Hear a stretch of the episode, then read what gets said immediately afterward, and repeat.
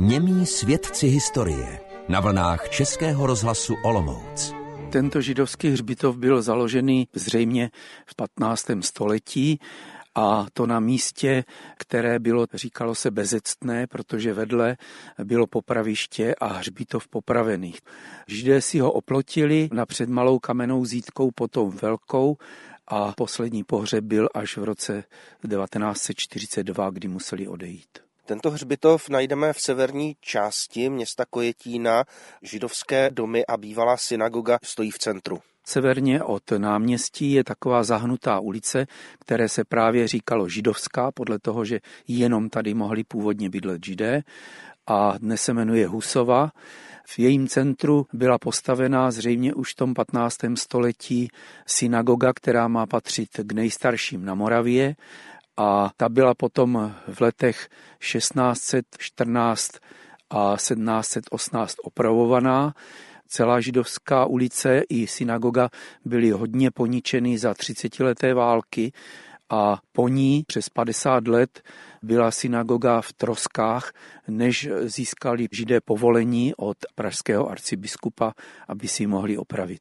Dnes je tato stavba pěkně opravená, ovšem slouží už jako svatostánek jiné církvi, jinému vyznání. Ano, poté, co museli Židé z Kojetína odejít v roce devatenáct set čtyřicet dva, tak ji zakoupilo město za tři tisíce šest set korun.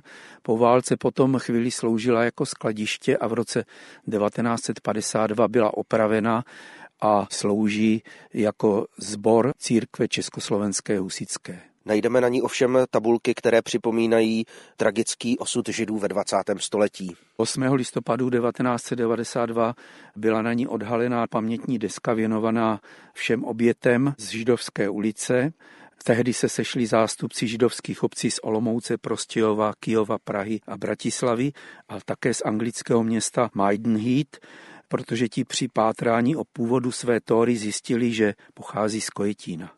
V roce devatenáct set devadesát pět byla tato deska doplněna jmény všech kojetínských Židů, kteří zahynuli v koncentračních táborech a ještě v roce dva tisíce čtrnáct tam bylo doplněno jméno Karla Byka, které se zjistilo dodatečně. Kolik Židů tedy bydlelo v Kojetíně na počátku druhé světové války a kolik přežilo? Židovská obec měla svůj vrchol v druhé polovině devatenáctého století. V roce devatenáct set třicet jedna měla židovská komunita sedmdesát dva členů a dvacátého druhého června devatenáct set čtyřicet dva bylo deportováno padesát jedna místních Židů do Olomouce, tam odsud do koncentračního tábora Terezín a z něho do dalších koncentračních táborů, z nichž se vrátil jediný Žid, který dožil ve Znojmě. Kromě zmíněného hřbitova a synagogy, jaké další památky upomínají na židovskou minulost města Kojetína? Mimo takzvaný rabínský dům nebo školu, která je naproti synagogy a dnes také slouží té církvi československé husitské, tak vlastně takovými pomníky byly cukrovar a pivovar v Kojetíně.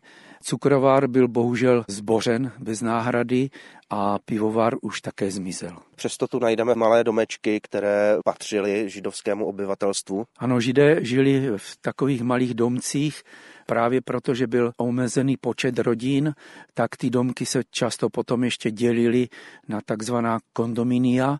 Až po roce osmnáct set čtyřicet osm se Židé mohli stěhovat, tak potom se stěhovali i do dalších částí Kojetína.